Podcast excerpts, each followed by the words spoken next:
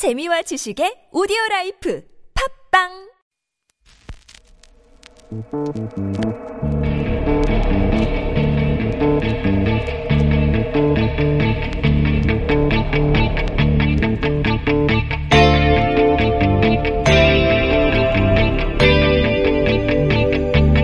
안녕하십니까. 뉴스공장 주말 특근 진행을 맡은 과학과 사람들 원종호입니다. 과학과 종교는 양립할 수 있는가? 여러분은 이 질문에 어떤 답을 하시겠습니까? 창조론과 진화론처럼 서로 맞는 구석이라고는 전혀 없을 것 같은 이 둘은 다행히도 인간의 더 나은 삶을 목표로 한다는 공통점이 있기에 때론 대립하고 때론 상호 보완하면서 우리의 삶을 발전시켜왔죠. 과학하는 입장에서 본다면 종교의 가장 큰 미덕은 관용, 너그러움, 뭐 사랑 이런 인간적이고 긍정적인 가치가 아닐까 싶은데요. 하지만 최근 우리 일부 종교계를 보면 제가 알고 있던 이런 상식이 과연 맞는 것인가 하는 의구심마저 들 정도입니다. 종교를 무기로 신도들을 인권 유린하고 또 종교 이름으로 이념 갈등을 부추기고 정치에까지 관여하는 이들이 있죠. 과연 이들이 말하는 종교는 우리의 삶을 더 행복하고 가치 있는 방향으로 만들고 있는 것인지 되묻지 않을 수 없습니다. 6월 8일 토요일 뉴스공장 주말 특근 지금 바로 시작하겠습니다.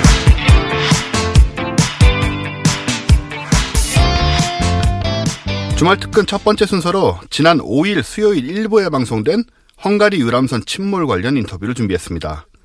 한국에 거주 중인 헝가리인 유지니아 사라 리 씨와 헝가리에서 20년간 거주한 남편 올리버 리 씨의 목소리 다시 한번 들어보시죠. 이 헝가리 정부가 제가 알기로는 민족주의 성향을 띤 극우 정부다 이렇게 말할 수 있는데 우리 정부도 그렇고 우리 언론도 그렇고 그 그쪽을 의도치 않게 자극하진 말아야 된다 생각이 들거든요. 그래서 제가 저희가 잠깐 미니로 요 사안을 짚어보기 위해서 어, 두 분을 모셨습니다. 예.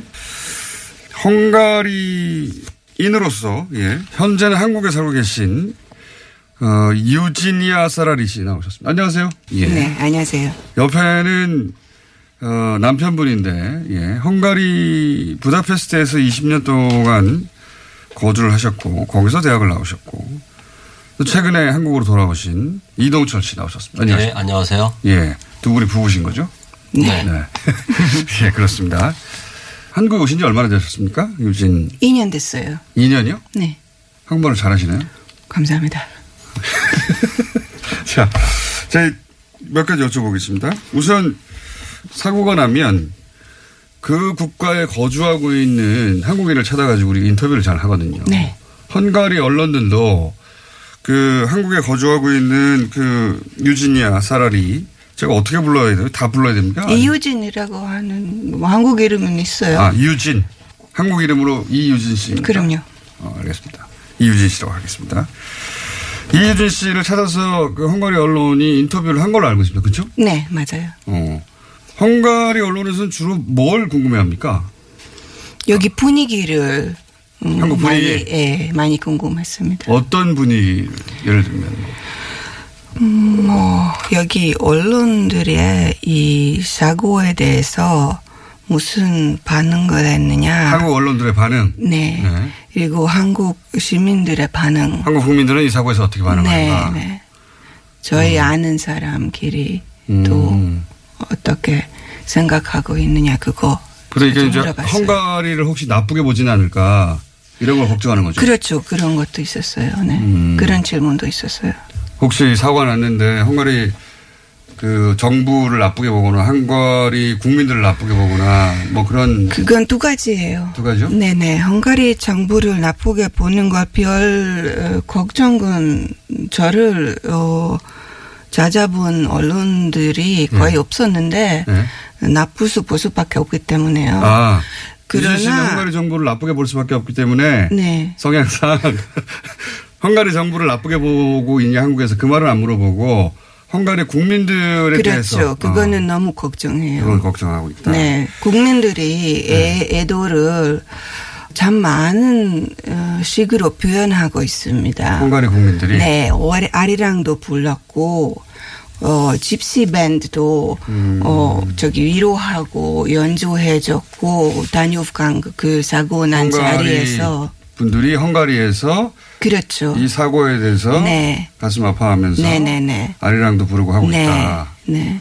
그러면 그 헝가리에 있는 친구들이나 네. 뭐 가족들이나 아시던 분들도 전화할 거 아니에요. 그죠? 네, 친구들은 있어요. 언론 말고 친구들은 네. 뭐라고 물어봅니까? 비슷한 걸 물어봐요. 비슷한 거 물어봐요. 네. 결국은. 제가 알기로는 헝가리에서 또 2년 전에 이태리 베로나 근처에서 헝가리 고고생들이, 고등학생들이 여행 갔다가 돌아오다가 큰 사고가 나서 어, 17명이 사망하고 그리고 수십 명이 다친 걸로 알고 있어요. 네. 그러니까 그 자국민들이 해외에서 큰 사고가 나서 죽거나 다친 사고에 대한 기억이 헝가리에서도 있는 거 아닙니까? 있지요. 예. 그러다 보니까 헝가리 사람들도 한국 사람들이 지금 느끼고 있을 감정에 대해서 굉장히 쉽게 감정이입할 수 있는 그런 상황 아닌가요? 맞습니다. 그 사람들도 그 우리 마이크를 좀 가까이 대주십시오. 예, 우리나라하고 비슷하게 예. 그 침략이나 이런 것도 많이 당하고 역사적으로 예. 그리고 많은 사람들이 역사적으로 죽거나 학대를 많이 당하고 또 이 말씀하신 베로나 사고 같이 예. 해외에서 자국민이 사고로 여러 사람들이 죽은 그런 사건들 네. 당시에 헝가리에서 굉장히 큰 국민들로부터 음. 말하자면 분노를 일으킬 만한 음. 공분을 일으킬 만한 그런 대형 사고였었습니다. 그때 분노가 있었다는 거 헝가리 사람들이 분노했던 지점은 뭐였어요? 그때 사고 기준으로는? 과연 어떤 일이 있었길래 아, 어떤 뭐냐? 안전에 관한 어. 그 미숙함이 있었길래 음. 이런 대형 사고가 났는가? 예. 근데 이제 당연히 수사 권한도 없고 하다 보니까 답답한 점도 있었겠군요. 헝가리 사람들. 그런 것들이 네. 그러니까 지금 우리가 느끼는 감정하고 비슷한 거를 이해하니까 네. 비교. 비교, 비교. 합니다 비교합니까? 네, 아. 국민들이 헝가리 국민들이 그때 그 당시에는 그 사고 날 때는 예. 헝가리 어, 정부가 예. 자기들 유가족한테 예. 그렇게 많이 도와주지 어, 않다라고 봅니다. 아. 그래서 이번에는 예. 한국에서 예. 구조팀도 갖고 예. 정치인들도 갖고 예. 어 그래서 이거 볼 때는 굉장히 답답하고 마음이 어. 우리 정부가 우리 문제 될 때 아무것도 안 했는데 아. 지금 보면 네. 한국 사람 이렇게 멀리 네. 이렇게 사고 어, 난 나기 때문에 한국 정부가 최선 다 하니까요. 아, 그러니까 헝가리 사람들은 2년 전 사고 때 우리 정부는 별거 안 했는데 그렇죠. 한국 정부 이렇게 하는 거 봐라 그러면서 네, 네. 헝가리 정부를 비난한다 요즘. 네, 네뭐 맞습니다. 예기치 않았던 상황이네요. 예. 그런데 거꾸로 요 대목을 좀 여쭤보고 싶은데 헝가리 정부 입장에서 보자면 일단 헝가리 정부가 그 국제적인 기준으로 보자면 극우 정부 맞지 않습니까? 그죠? 극우라고 보통 불려요. 네. 예. 그리고 이제 흔히 말하는 민족주의 성향.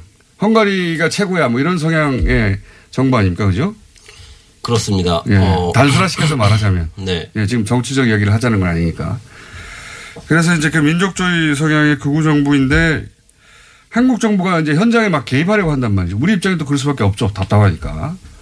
그러면 이 헝가리 정부 입장에서는 좀 불편하거나 자기들이 어 약간 이 뭐랄까 약한 거를 숨기고 싶거나 그런 것도 있을 수 있는데 그게 잘 안 되니까 헝가리 정부 입장에서는 불편해하는 기색이나 그런 보도는 없습니까? 그런 보도는 없지만 예. 에, 그쪽 뉴스나 예. 그런 매체를 보면 많이 느낄 수는 있어요. 아 그래요? 어떤 식으로 예. 보도합니까? 그 예를 들어서 지금, 지금 수수 남편분 헝가리 어, 잘 하시죠? 그, 저요. 예. 어, 한- 헝가리 사람처럼 해요. 아, 헝가리 사람 사니까 네. 혹시 아내분한테 다 듣고 하는 얘기인 줄 싶어서 확인해 봤습니다. 여기서 대학 나오셨다니까. 예. 그 사람들 그 현재 지금 현재 헝가리 구조대장 예, 예. 그 사람이 하는 태도나 어. 그 사람이 자기 스스로 그렇게 결정해서 그렇게 말을 하지는 않을 거라고 봅니다. 어, 어떤 식으로 말합니까? 한국말로 번역을 할때 예. 그 사람이 하는 말들은 그 통역하시는 분, 예. 예, 그분이 어느 정도 어, 좀 부드럽게 통역을 하시는 것 같아요. 오, 그러니까 네. 헝가리 쪽의 잠수팀 대장이 말을 하는 것을 중간에 우리 통역사가 부드럽게 통역하는데 실제로는 더 강하게 말합니까? 어떻게 예. 말을 해요? 예를 들어 그러니까 뉘앙스가 어떤 식이에요? 굉장히 그러니까 단호하고 어, 안 된다. 뭐. 예, 굉장히 단호하게 말을 안 될. 일을 하고 있다라든가. 그런데 이제 우리가 어. 안 돼. 그러면 한국말로 안 돼. 예. 그러시면 안 됩니다. 뭐 여러 가지 그쵸. 강약의 표현이 있잖아요. 그렇죠. 그건 좀 어렵습니다라고 한다든지. 예. 근데, 근데, 그 사람이 하는 말은 예. 아주 강한, 그러니까 가장 강한 어조의 불가함을 표시를 해요. 어, 우리 잠수 팀이 뭔가 하려고 할 때. 예. 그 말은 뭐냐면 음. 제가 생각하기에 그 사람 스스로 판단하는 것보다는 네. 지지를 받는 것 같습니다. 그러니까 이 헝가리 정부가 굉장히 권위주의적이라고 지금 알려져 있고 어, 예. 독재자라고도 불리기도 하죠. 반대하는 사람들한테는. 예. 왕 같아요. 왕이요? 예. 그렇군요. 그러니까 그러면 헝가리도 보수 매체가 있을 테고 헝가리 보수 매체들은 어, 이런 한국 구조팀의 활동에 대해서 뭐 부정적으로 보도할 수도 있겠네요. 뉘앙스가. 아니요. 그렇진 않아요. 그렇지는 않- 네, 왜냐하면 예. 인접 국가인 오스트리아에서도 오고 네. 예, 또 유럽의 다른 국가에서도 구조팀이나 구조 장비가 도착했기 때문에 한국 구조팀이 하는 활동이나 어, 그런 거에 관해서 특별히 말을 하지 않아요. 왜냐하면 형평성 때문에 그 음. 여- 인접 국가인 오스트리아 또 다른 유럽 국가 노르웨이라든지 그쪽도 함께 그 말을 해야 되거든요. 음, 이건 어떻습니까? 제가 모신 이유 핵심 중에 하나인데, 이제, 헝가리 정부가 이렇게 좀, 그, 권위주의적이고, 민족주의 성향이 강하고, 그렇다면, 헝가, 그 정부의 자존심을 자극한다든가, 또는 뭐, 어, 방어 기제를 또 자극한다든가, 그러면 협조를 잘 안 해주거나, 우리가 잘 모르는 사이에 일을 틀어버리거나 그럴 수도 있는 거 아닙니까? 그러니까, 지금 현재 우리 정부나 우리 언론들이 뭘 조심해야 되죠?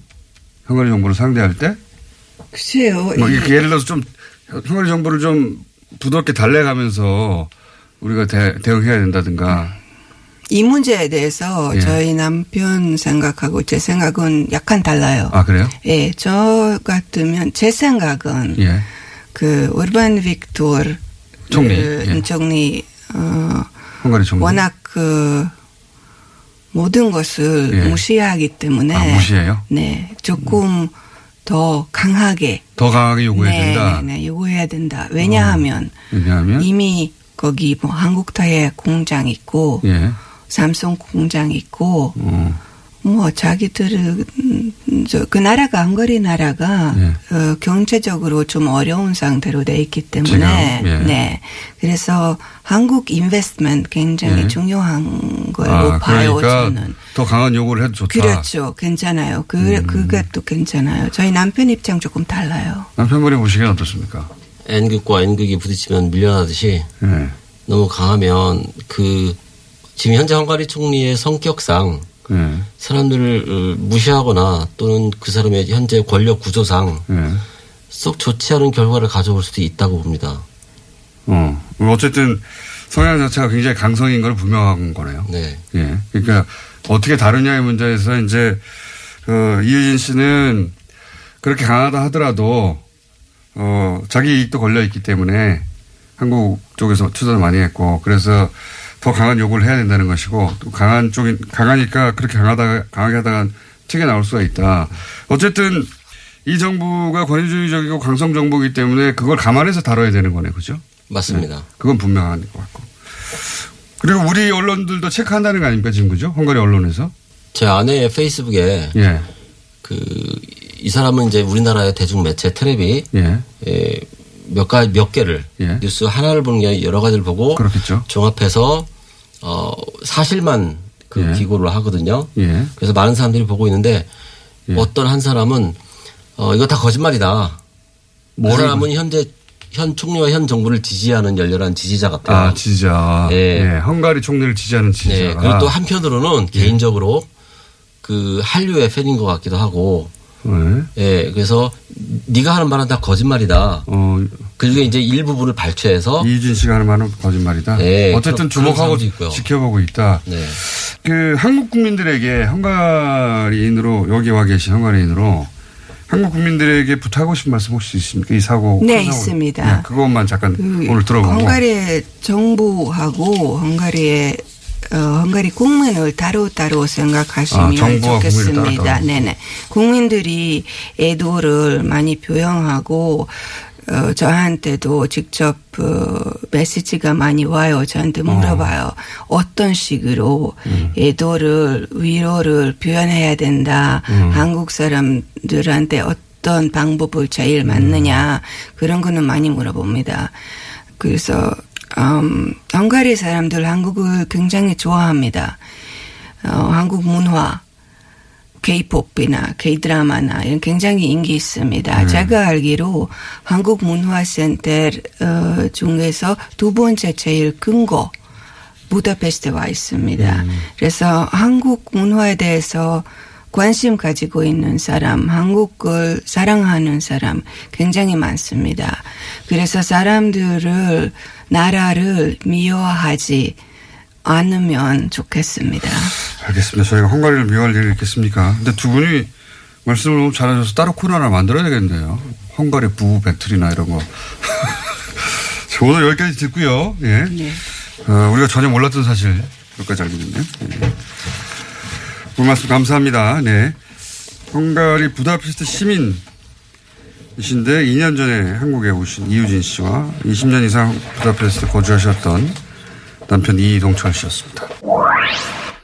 아무래도 두 분이 헝가리에서 오랫동안 살았던 만큼 이번 사건을 바라보는 헝가리 현지의 시각부터 양국 정부 대응에 대한 비교까지 우리 언론에서 잘 다루지 않았던 내용을 자세히 들어볼 수 있었던 시간이었습니다. 흔히 부부는 일심 동체라고들 하죠. 어, 유지니아 씨 부부는 우리 정부와 언론이 헝가리를 상대로 어떻게 대응해야 하느냐는 질문에 어, 서로 상반된 의견을 내놨어요. 예, 그래서 좀 눈길을 끌기도 했고요.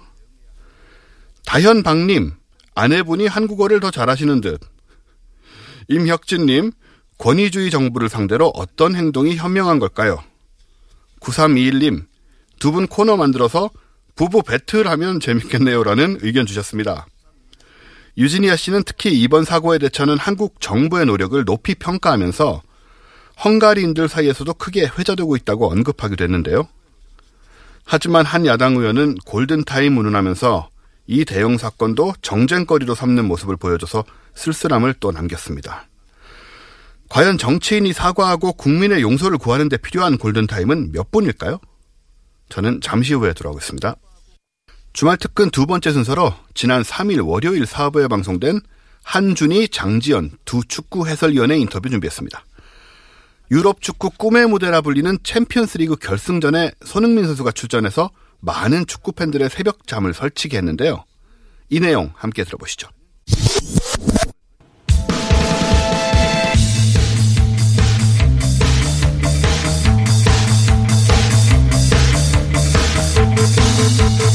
자, 어, 스포츠 시간입니다.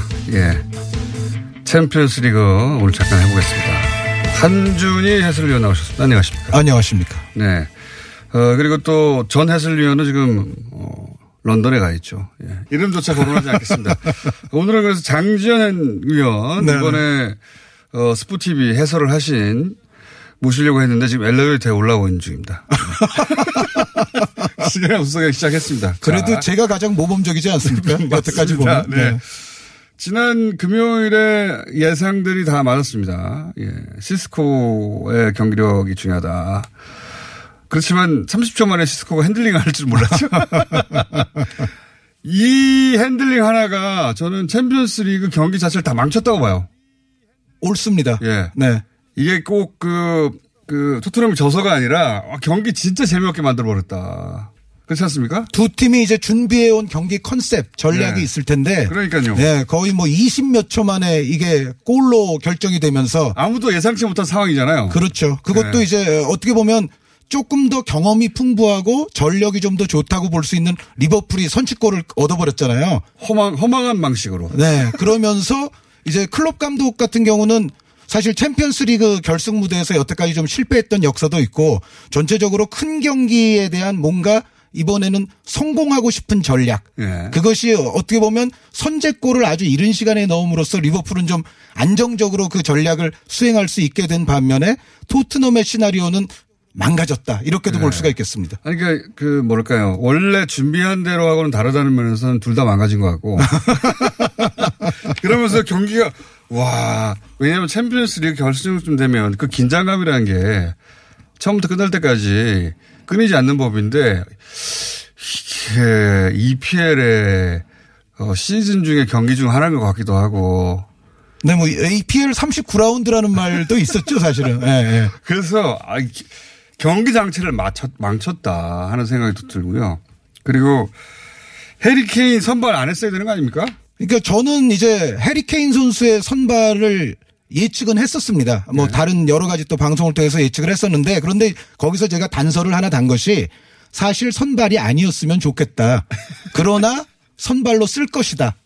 어, 결국 그 예측은 들어맞았지만 토트넘 입장에서는 케인 선수의 선발이 정말 좋은 것이었나는 다시 한번 곱씹어 볼 필요가 있겠죠. 뭘 다시 한번 곱씹습니까? 결과가 말해주고 있는데. 네, 그러니까 이제 그 케인, 케인 선수가 결국은 그 팀 내에서 미치는 영향력, 네. 토트넘과 잉글랜드의 또 에이스라는 입지, 그러니까요. 네, 이러한 것들이 예, 제가 이제 어, 케인 선수가 평상시 컨디션을 100이라고 한다면 한 90 정도 가까이만 돼도 기용이 될 것이다라는 그 말씀은 드렸었는데. 그런데 이게 감각 경기 감각이라는 차원에서는 사실 몸 상태가 설사 문제가 없더라도 이게 굉장히 너무 오래 쉬었잖아요. 네. 예, 그래서 지금 공장장님 말씀대로 실제적인 경기력에 있어서는 뭐 90, 90비 아니라 한, 한 6, 70 정도 됐던 것 같아요. 그런데 어쨌든 케인 선수가 신체상으로 멀쩡한 한 케인을 쓸 수밖에 없는 또 그 토트넘의 그런 사정 그러한 것들이 결국 좋았다고는 볼 수 없겠습니다. 그러니까 영국 에이스, 국대 에이스, 그러니까 영국 리그이기도 하고 이 팀들이 둘 다 영국 국대 에이스이기도 해서 헤리케인의 자존감은 내년에도 여전히 팀의 중심이기 때문에 지켜줘야 되고 이 선수를 어, 그 토트넘이 언제 또 결승할지도 모르는데 안 쓴다는 거는 불가능하다는 까지는 이해가 가요. 네네. 네. 그 선발이냐 나중에 교체냐 안 되면 선발했던 것까지도 이해할 수 있지만 하다가 보면 아닌 거 뻔히 나오지 않습니까? 그럼 빼줘야 되는 거 아닙니까? 그걸 그걸 안 했다는 측면에서 저는 이 감독 기량차는 모르겠지만 감독 경험차가 분명히 있었다. 그러니까 리버풀과 토트넘의 이날 경기에서 가장 이제 좀 차이가 났던 대목이 들어보고 계십니다. 네.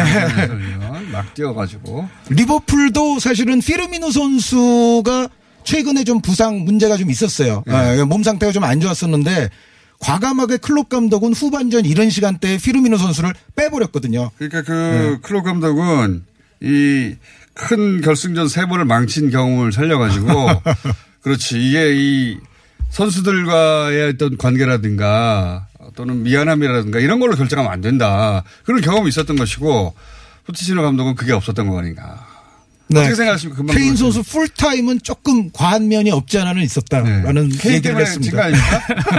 아, 그런 케인 때문에라고 보면은 또 그건 좀 과한 것도 같고요. 예. 근데 포체티노 감독이 원래 케인에 대한 신뢰는 인사하시고요. 예. 예 안녕하세요 저 장지현. 축구 해설위원 장지현입니다 늦어서 예. 죄송합니다 그러니까 그 케인이 어, 지는데 역할을 했죠. 결과적으로는 그렇게 됐죠 네. 네 근데 아마 감독이 선택을 하는 데 있어서 케인 선수에 대한 믿음이 좀 컸었고 결과적으로는 이제 거기에 대한 보답은 케인 선수가 해주지를 못했는데 아마 케인 선수가 몸 상태가 한 70% 정도만 됐어도 저는 포체티노 감독이 그동안 케인에게 신뢰를 보냈던 성향을 보면 선발로 내보냈을 것이라고 봅니다. 90%라고 했는데 야, 수치가 서로 맞지는 않네요. 아니 그 90, 저는 90 정도는 돼야 그래도 넣어야 된다. 어, 쓸 가치가 있지 않느냐라고 해- 어, 70만 했었는데 쓸 수밖에 없었을 근데. 결국은 그 말씀대로 한, 한 6, 70? 뭐이 정도 정도 됐는데. 정도의 활약이었던 것 같아요. 그러니까요. 그러니까 어, 중간에 뺐어야 되는 거 아닙니까? 그렇죠. 근데 그게 조금 뭐 한 의원님도 말씀을 해주셨겠지만 클롭 감독은 뺐거든요 피르미노를. 그러니까요. 그게 예. 저본 경험 아닙니까? 그렇죠.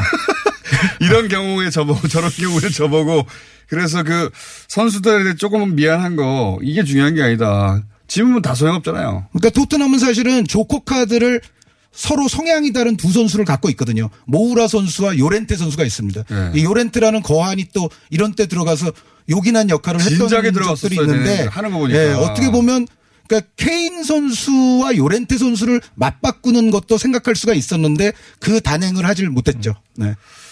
손흥민 선수가 만약에 원톱이었으면 훨씬 더 잘했을 것 같지 않았습니까?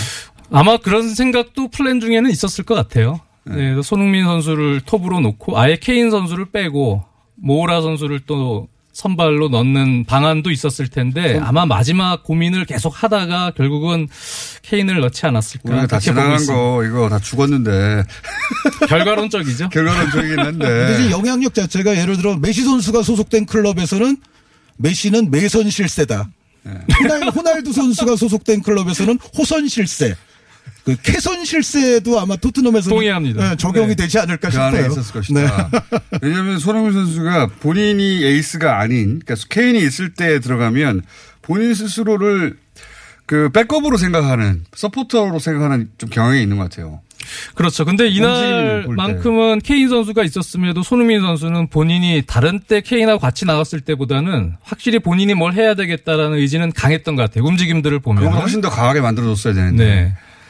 이 완전 미친 모드로 만들어줬어야 되는데 자, 어, 다 케인 탓으로 하고 일단 아니 근데 뭐 케인 하나 때문에 다 졌다 이렇게 이렇게까지는 저는 또 말하고 싶진 않은데요. 네. 굉장히 평생 동안 포치니노 감독한테 남을 것 같아요. 계속 후회로. 자기들 자기가 할 수 있는 걸 다 했는데 실력 차로 졌으면 모르겠는데 실력 차는 별로 안 느껴지더라고요. 그렇죠. 그게 두 팀이. 감독의 숙명이죠. 결과론적인 걸 다 받아들여야 되죠. 자, 어, 손흥민 선수가 그나마 제일 잘한 거 아닙니까? 제일 잘했죠. 그죠? 네, 토트넘 중에서는 그래도 손흥민 선수가 제일 위협적인 움직임을 가져갔고 또 좋은 유효 슈팅을 또 기록을 했습니다. 자, 우리끼리 얘기해봐 다 끝난 얘기고. 아마 그거는 리버풀 팬들이 가장 잘 느꼈을 거예요. 그러니까 손흥민 선수가 그래도 볼을 잡을 때 리버풀 팬들이 가장 좀 불안하고 불안했겠죠. 위협감을 느끼지 않았을까 싶어요. 실, 그 슛도 날카로운 슛은 손흥민밖에 없잖아요. 사실. 그렇죠. 예. 예. 케인 뭐 다 끝나갈 때 뭐랄, 뭐랄까요. 겸손한 슛 하나 있던데. 예, 왼발 슈팅 하나 있었죠. 예, 겸손한 슛 하나 있었고. 저기, 이 얘기도 해보죠. 그럼 나오신 김에. 우리끼리 성토해봐야 무슨 얘기, 무슨 소용이 있나 생각이 들고 갑자기 하다 보니까 성토는 앞으로 한 시간 동안 할 수 있는데. 그 20세 이하, 네. 20세 이하 일본, 일본하고 중교, 저 중교수이란다. 16강전 하는 거 아닙니까? 그렇습니다. 예. 예. 어떻게 전망하십니까? 와, 근데 일본이 잘해요? 잘하더라고요. 아, 네. 다른 경기 봤더니. 네, 다른 경기 봤더니 뭐 네. 멕시코전도 그렇고 일본이 일단 어 아주 조직력도 좋고 또 선수들의 움직임도 네. 아주 공격할 때 또 수비할 때 또 사사이 두 줄 수비의 그 블럭 수비, 팀 압박. 그 진단의 말씀이십니까? 저는 솔직히 근데 지금 우리 어, 정정용 감독이 예. 팀에 맞게 아주 전략적인 전술 운영을 잘 하고는 있어요. 20세 이하 월드컵 얘기하는 중입니다. 모르시는 분들. 예, 20세 월드컵. 예. 근데 지금 조별리그를 일본이 치른 현재 정황에서의 객관적인 현재 팀의 경기력만 보면 예. 일본은 상당히 센 팀입니다. 어. 네. 우리보다 지금 객관적인 전력이 앞서다 이렇게 보시는 거네요? 근데 이게 상대적인 부분이 있죠, 물론 축구라는 게. 근데 일본에게 우리 정정용 감독은 맞춤형 전술로 계속 지금 조별리그를 치렀는데 일본은 자기 축구를 일단 잘합니다. 20세 언더 얘기를 마무리하면요? 어, 저는 개인적으로는 제가 요번 대회 일본 경기가 이제 국내에 중계된 모든 경기를 사실 제가 다 해설을 했거든요. 제가 그 경기를 또 봤습니다. 네. 네. 그러니까 저 사람은 이제 제가 한 거를 본 사람이고 저는 이제 했는데 두 경기를요. 그런데 일본이 조직적으로나 이제 압박이라든가 또 아주 또 세트 플레이에서의 전술도 상당히 영리하게 하고 전체적으로 그랬었어요. 경기는 잘해요. 그런데 네. 일본의 가장 위협적인 투톱 공격진이 모두가 부상으로 네. 우리와의 경기에는 나오지 못할 겁니다. 저는 지금 현재 상태에서는 우리가 5.5 대 4.5로는 승산이 있다라고 생각합니다. 어, 그렇다는데요? 그 투톱 중에 원톱 한 명이랑 오른쪽 윙. 네. 예, 두 명이 이제 지금 부상으로 갔어요. 네. 집에 갔는데도 집에 갔는데. 오른쪽 윙 갔는데도? 백업으로 나온 선수도 또 개인? 플레이가 좀 있었지만 네. 능력이 있고 어. 그리고 또 세컨 스트라이커 유형처럼 맡고 있는 16번 선수였나요? 어쨌든 그럼 네, 미야시로 선수, 야마다 선수 뭐 어, 그런 선수들 얘기를 너무 자세히 들어가지 마시고요. 네, 그래서 아, 5.5로 좋더라고요. 승산이 네. 높다고 했는데 장준 해설위원님은 그러면 저는 이것도 정종용 감독이 전략적인 승부 잘하면 된다고 봅니다. 그러니까 일본이 보미- 보니까 우리가 짧게 썰어서 가면은 조금 위험하고 오세훈 카드 오세훈. 굵직 굵직한 예. 카드. 중에 우리 네. 공격수 중에 오세훈이 있습니다. 193cm의 장신, 거한 공격수입니다. 그런 카드로 전략적으로 깜짝 깜짝 놀래요, 네. 보다가. 오세훈 선수. 때 비하면은 충분히 저 이길 수는 있다고 보는데요. 네, 쉽진. 않습니다. 오세훈 선수. 네. 한국 선수로는 박지성 이후 8년 만에 챔피언스리그 결승 무대를 밟은 손흥민 선수. 이날 결승에서 양팀 선수 중 가장 많은 유효 슈팅을 기록했지만 아쉽게도 득점으로 이어지진 못했습니다. 토트넘은 비록 2대 0으로 준우승에 머물렀지만 손흥민 선수의 빛나는 활약은 아낌없는 박수를 받기에 충분하다고 생각이 됩니다. 졌지만 잘 싸웠다라는 표현은 바로 이럴 때 쓰는 거 아닐까 싶고요. 아, 김미희님, 다 된 밥의 케인. 이러면서 기대와 달리 부진했던 케인의 활약에 대해 쓴소리 남겨주셨고요. 선플라워님, 새벽 3시 10분에 일어나는 거 억울함이라고 하셨는데요. 뭐, 승패도 중요하지만 손흥민 선수가 한국을 넘어 아시아 축구에 새로운 역사를 만들어가는 과정을 지켜봤다고 생각하시면 조금은 위로가 되지 않을까 싶습니다. 짱돌맨님, 손흥민 뉴스공장 초대합시다라고 해주셨는데, 예, 뭐, 초대하시면 저도 좀 옆자리에 앉게 좀 해주셨으면 감사하겠습니다. 어, 이번 주엔 해외에서 뛰고 있는 우리 스포츠 선수들의 활약이 돋보였죠. 그래서 뉴스공장 주말 특근 마지막 순서로 축구에 이어 야구 소식도 준비했습니다. 류현진 선수의 시즌 9승 도전을 앞두고 진행된 김병현, 김선우 두 메이저리그 선배들의 경기 전망. 지난 5일 수요일 3부의 방송 내용 다시 한번 들어보시죠. 자, 아, 뉴스공장에 축구만 자꾸 다한다고 해서 어제부터 저희가 연속으로, 예, 야구 얘기를 하고 있습니다. 어제는 이제, 어, 해설자들을 모시고, 유현진 선수가 기록한 각종 수치가 의미하는 게 뭐냐, 이 해설을 들었고요. 근데 그분들은 이제 투수는 아니잖아요. 예.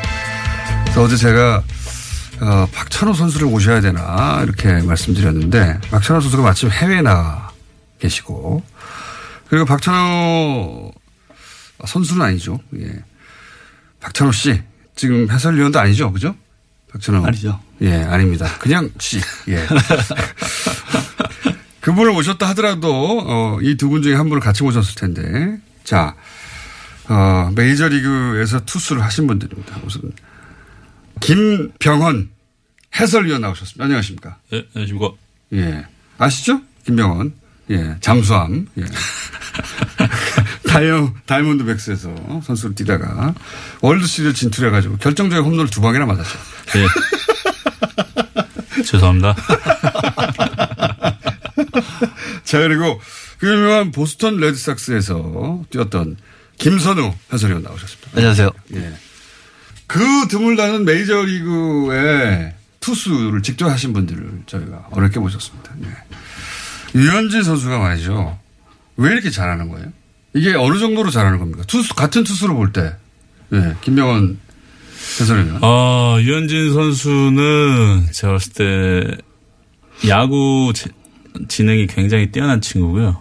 야구 진행이요? 네, 야구 지능. 야구 진행이 뛰어나다는 게 뭐죠? 상대를 보고 좀 이렇게 이 상대가 어떻게 반응을 하는지도 봐야 되고 네. 이 상대의 약한 점도 봐야 되고 그리고 아 자기 구질에 또 자신감이 있어야 되고 너무 야구 진행이 아니잖아요, 그게.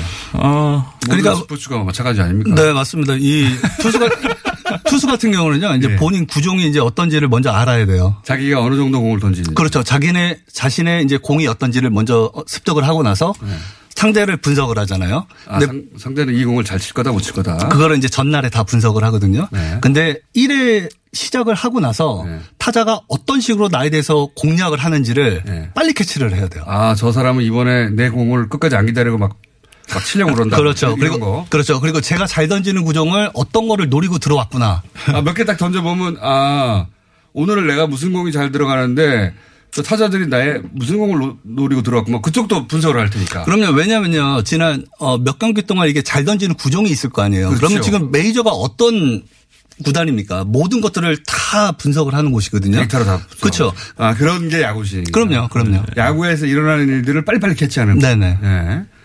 그런데 그러면 유현진 선수도 벌써 6년째인가 7년째 뛰고 있으니까 상대에서 다 분석했을 거 아닙니까? 아. 왜못 치는 거예요? 공도 안 빠른데. 그렇죠. 그걸 역으로 한번 저도 물어보고 싶었어요. 왜못 칠까? 네. 네, 왜못 칠까? 내 공을 어느 순간 치기 시작해서 더 이상 못 던지는데. 그렇죠. 네. 그래서 이제 가장 이렇게 생각을 해보다가 생각난 게, 예. 아, 내년이 FA구나. 올해 올해 근데 아니 타자들이 저 투수가 내년에 FA니까 내가 봐줘야 되겠다고 그러고 안 칠 리는 없잖아요. 아니 좀 더 몰입감 있게 이제 집중을 하겠죠. 아 류현진 선수가 올 시즌 끝나면 FA니까 아, 큰 돈이 걸렸으니까 그렇죠. 더저 조금 더더 공부하고 더 근데 그건 모든 그 투수들의 마음인데 유독 류현진 선수만 이렇게 잘하는 이유가 뭐냐면 근데 이제 올해 같은 경우는 김병헌 해설위원 잘못 보신 것 같아요. 근데 이제 올해 같은 경우는요. 어, 유현진 선수가 몸을 굉장히 잘 만들었어요. 몸을 잘 만들었다. 네, 어, 그게 뭐냐면요. 지난 2년 동안 보- 몸이 아팠기 때문에 본인이 던지고 싶은 구종을 던지지를 못했어요. 근데 올 시즌은 아픈 곳이 없는 거예요. 음. 네, 그렇, 그렇기 때문에 이 투수는 딱 마운드에서 딱 보면은 막 거침없이 던지는 그런 모습이 보이거든요. 어, 그게 이제 압니까? 알죠. 어. 그걸 모르면 제가 해설하면 안 되죠. 에, 근데 유현진 선수 이렇게 딱 보면요. 네. 상대 선수한테 집중만 할 수 있는 본인 몸에 이제 집중을 안 해요. 아, 그렇지. 왜냐면 내가 겁이 어디가- 안 나니까요. 내가 어디가 아픈데 요 자세는 안 되는데 이런 걱정을 안 하고 할 필요가 없으니까요. 그렇죠. 그게 그냥 몸이 잘 만들어졌다. 그렇습니다. 네. 근데 몸이 잘 만들어졌다는 것만으로 그러면 이때까지 십몇 년 동안 투수하면서 처음으로 몸이 만들어진 거예요? 아니죠. 그러니까 그 이유만으로 설명이 안 되는데. 맞습니다. 그건 뭐- 그건 아닌 것 같습니다. 그러니까 네. 그러니까 아닌 것 같죠. 네네. 제가 잘못 말했나요? 근데 이게 이제 이, 이거는 처음 얘기하는 건데 아, 예. 약간의 김병 김병현. 네 이병헌 아닙니다. 네. 메이저리그 야구가 조금은 바뀌고 있는 것 같아요. 어, 왜냐하면? 굉장히 어, 빠른 볼만 던지는 투수들이 굉장히 많아요. 네. 네, 시속 100마일을 던지는 투수들이 굉장히 많아졌고 네. 그다음에 어 유현진 선수 같은 류의 투수들이 네. 그 전에는 예전에 저희가 했을 때 그리고 더 오래 전에는 더 많았었어요. 그렇게 기, 소위 기교파라고 하나요? 그렇죠. 네네네. 기교파도 있고 공이 네. 빠른 선수들도 있고 여러 유형의 선수들이 있었을 때는 네. 타자들이 그거에 대한 대비를 다 했었거든요. 아. 근데 요즘에는 너무 기계적으로 굉장히 빠른 공을 던지는 투수들을 선호하다 보니 어. 유현진 선수 같이 던지는 류의 투수들은 굉장히 드물게 아, 되는 그러니까 거죠. 드물게 접하게 되는 거구나. 그렇죠. 어, 그러니까 빠른 공에 자꾸 점점 익숙해져 있는데 그렇죠. 다수의 타자들이 그렇죠. 중간중간에 류현진 선수 스타일이 나와가지고 네.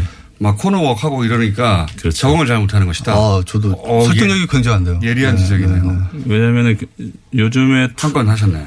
네, 이제 그만 가보겠습니다. 어, 그런 점이 있다. 그러니까 네.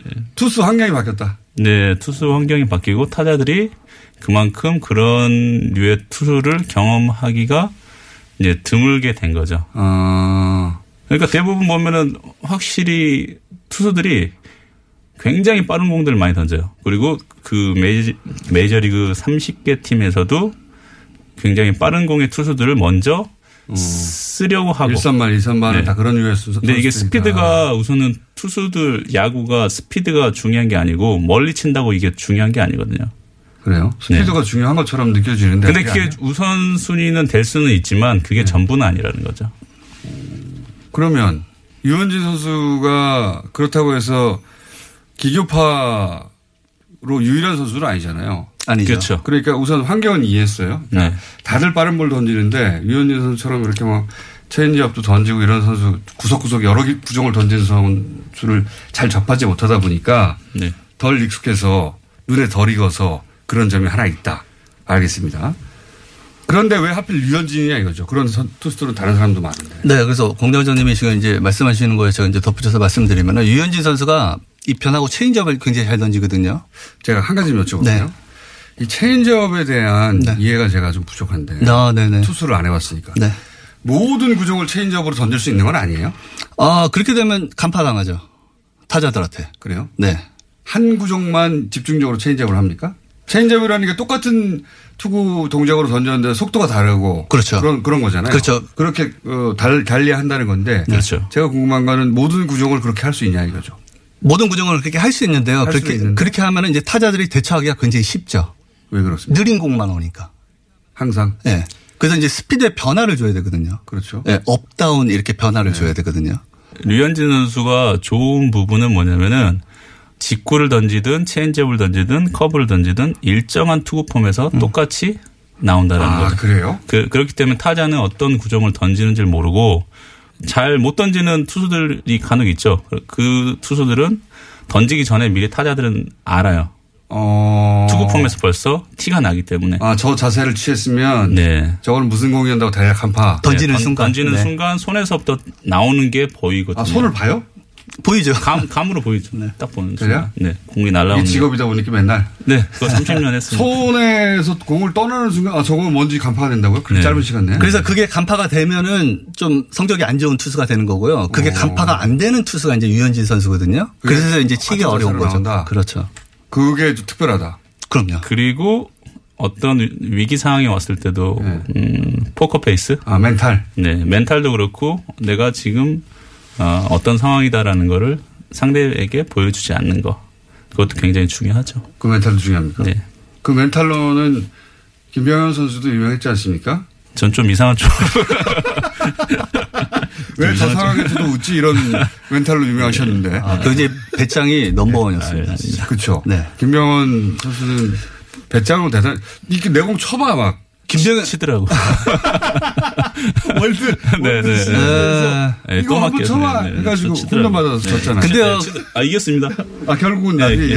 아, 근데요. 그때 이유가 있었어요. 김병현 선수가요. 네. 이 마무리, 최근에도 막 마무리 치수가 한 2이닝 정도 던지면 막 혹사다 아니다 막 이런 논란이 있었잖아요. 김병현 선수는 한 3이닝을 막 던졌었어요. 맞습니다. 맞습니다. 그래서 그 이유가 하나가 있었어요. 맞아요, 맞아요. 네, 네. 그래서 뭐 7, 8회 완전 그 삼진으로 연속으로 잡다가 9회에 힘 좀 떨어져서 막. 어, 정확, 정확히 아시네요. 그게 왜냐, 근데 당시로서는 이제 김병현 선수가 그런 역할을 하고 언론에 이제 주목을 굉장히 많이 받았었는데 지금처럼 막 데이터를 끄집어내서 이제 마무리 김병현 선수한테 만약에 한다 그러면 과연 그 상황에서 김병현을 계속 써야 되나 이런 얘기는 계속 나왔겠죠. 마구였죠. 마구였죠, 맞아. 진- 마구였어요. 네. 오늘 갑자기 사라지셨는데 전성기 때는 저, 저 공을 어떻게 치나 아, 맞습니다. 프리스비라고 했잖아요. 그렇죠. 그걸 이 NIM의 당시에 이 게레로라는 선수는 예. 리그에서 나가야 된다, 내보내야 된다, 어, 뭐 이런 얘기도 했었습니다. 네. 네. 정말 대단했어요. 네. 자, 어, 어쨌든 지금 류현진 선수가 어, 앞으로 더 잘할지는 모르겠지만 현재는 career high 아닙니까? 지금까지는 제일 잘하는 거 전성기라고 볼 수 있는데 전성기의 유현진과 전성기의 박찬호를 선수 입장에서 하면 냉정하게 비교해 주세요. 어제 그 해설자 분들은 피해 가더라고요. 각각의 시대가 달랐기 때문에 비교하기 힘들다는 이런 냉정하게 비교하자면 냉정하게 박찬호 선수 우리 시절. 네 찬호 형님 던졌을 때는 다들 이렇게 조마조마하면서 보셨을 것 같아요. 네. 근데 지금 유현진 선수는 제 개인적으로는 너무 편안하게 던져서 재미가 없어서 잘 안 볼. 아닌가? 그렇게 누가 더 뛰어난 겁니까? 조마조마하게 해주는 게 관객들한테 더 좋은 거 아니에요? 그럼 박찬호 선수로 하겠습니다. 네. 박찬호 선수 시절 그 투구는 전성기 때도 약간 조마조마했다. 그렇지 않나요? 저, 저, 근데 이제 제가, 제가 이제 덧붙여서 조금 말씀드리면은 예. 그게 이제 박찬호 선수는요, 100마일의 빠른 볼을 던지거든요. 근데 메이저리그 타자들은 힘으로 붙잖아요. 예. 그렇죠. 그러니까 박찬호 선수는 힘으로 붙는 스타일이었어요. 힘대 힘으로. 그렇기 때문에 조마조마 떨릴 수밖에 없어요. 매구가. 제가 약간 설명을 드리면. 네. 근데 유현진 선수는요, 타자가 힘으로 붙거든요. 근데 유현진 선수는 그렇게 안 던져요. 피해가요. 피해간다. 피해가는데 스트라이크를 던지면서 피하기 때문에 이건 피하는 것도 아니에요. 공격이에요. 사실. 그러니까 박찬호 선수는 빠른 볼로 공격이라 그러면 유현진 선수는 약간 느린 변화구 이런 걸로 공격인 거죠. 스타일이 다른 두 투수이기 때문에 그거는 뭐 시청자 팬들의 성향에 따라서 이 선수가 좋다 나쁘다 이렇게 나뉠 것 같아요. 개인적으로 투수로서 누가 뭐라 해도 나는 이 사람을 꼽는다. 전성기만 비교하자면. 어, 꼽을 수는 없는데요, 사실. 네. 나는 이런 이유로 이 사람을 꼽겠다. 아, 저는 뭐 스타일은 박찬호 선수의 스타일 아주 좋아합니다. 네. 자, 박찬호 선배 선배를 꼽은 거죠. 김명은 해설위원은 누구를 꼽으십니까? 저 아까 박찬호 선수라고 이야기한 것 같습니다. 긴장감을 불러오는 네네. 예. 굉장히 재밌잖아요. 스릴을 주는 선수이기 네. 때문에 뭔가 맞을 듯 한데 또 꾸역꾸역 잘 맞고, 네. 뭔가 이게, 아, 아, 또 막았네? 이제 이런, 네. 근데, 네. 박찬호 선수 굉장히, 네. 훌륭한, 네, 존경하는 선배입니다. 일기 아닙니까? 사실. 아, 그럼요, 그럼요. 네. 우리 투수들의 선구자. 메이저리그 시대를 여러 그래서 아 한국 야구 선수들도 메이저리그에서 통하는구나를 처음 만들어낸 아, 그럼요, 그럼요. 네. 길을 활짝 열었다. 네네. 예. 근데 말씀을 그렇게 많이 하신다고 제가 들어가지고 보시기가 좀 무섭네. 곧 보시려고 하는데. 여성 호르몬이 좀 많아진 것 같습니다. 세 분을 한꺼번에 모셔야 될 것 같아요.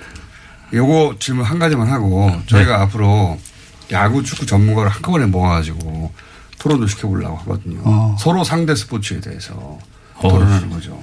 축구도 가끔 보십니까? 어, 뭐 많이 보죠. 손흥민 선수하고 류현진 선수 축- 스포츠 선수로 누가 더 뛰어난 선수예요? 개인적으로 그냥 생각 개인적으로, 예, 개인적으로, 예. 유현진 선수로 하겠습니다.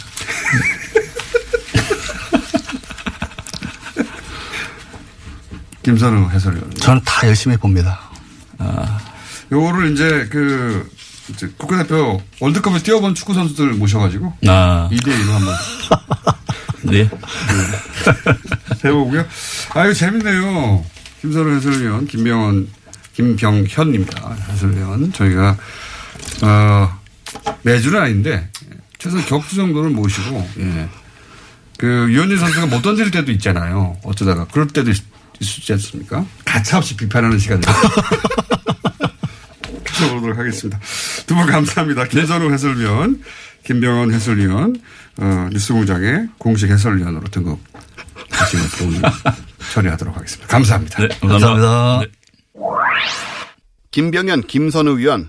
야구 전문 프로그램이 아닌 이런 근본 없는 프로그램에 출연한 건 아마 이번이 처음이 아니었을까 싶은데요. 뉴스공장에서도 축구가 아닌 야구 얘기를 한 게 극히 이례적인 일입니다. 더문 20111님 앱으로 듣다가 BK 형님 얼굴 보러 유튜브로 옴이라며 반갑다는 인사 남겨주셨고요. 특히 이날은 공장장이 이렇게까지 야할 못인 줄은 몰랐다는 반응이 폭주했는데요. 온정일 뛴다님, 알렉스 C님을 포함해 정말 많은 분들이 공장장에게 야구는 너무 어려워. 크크크. 두 분이 아직 공장장 스타일에 적응 못하심. 뭐 이런 의견을 남겨주셨습니다. 야구 모르는 공장장을 상대로 인내심을 갖고 차근차근 쉽고 친절한 설명해 주신 두 해설위원님들 제작진을 대신해서 제가 감사의 말씀드립니다. 또 김병현 선수를 자꾸 김병헌이라고 한 공장장의 발음 지적해 주신 분들도 많았는데요. 어, 세상에 노력해도 안 되는 게 있는데 공장장 발음이 원래 나쁘고 예, 또 고치지 못하는 사람이죠.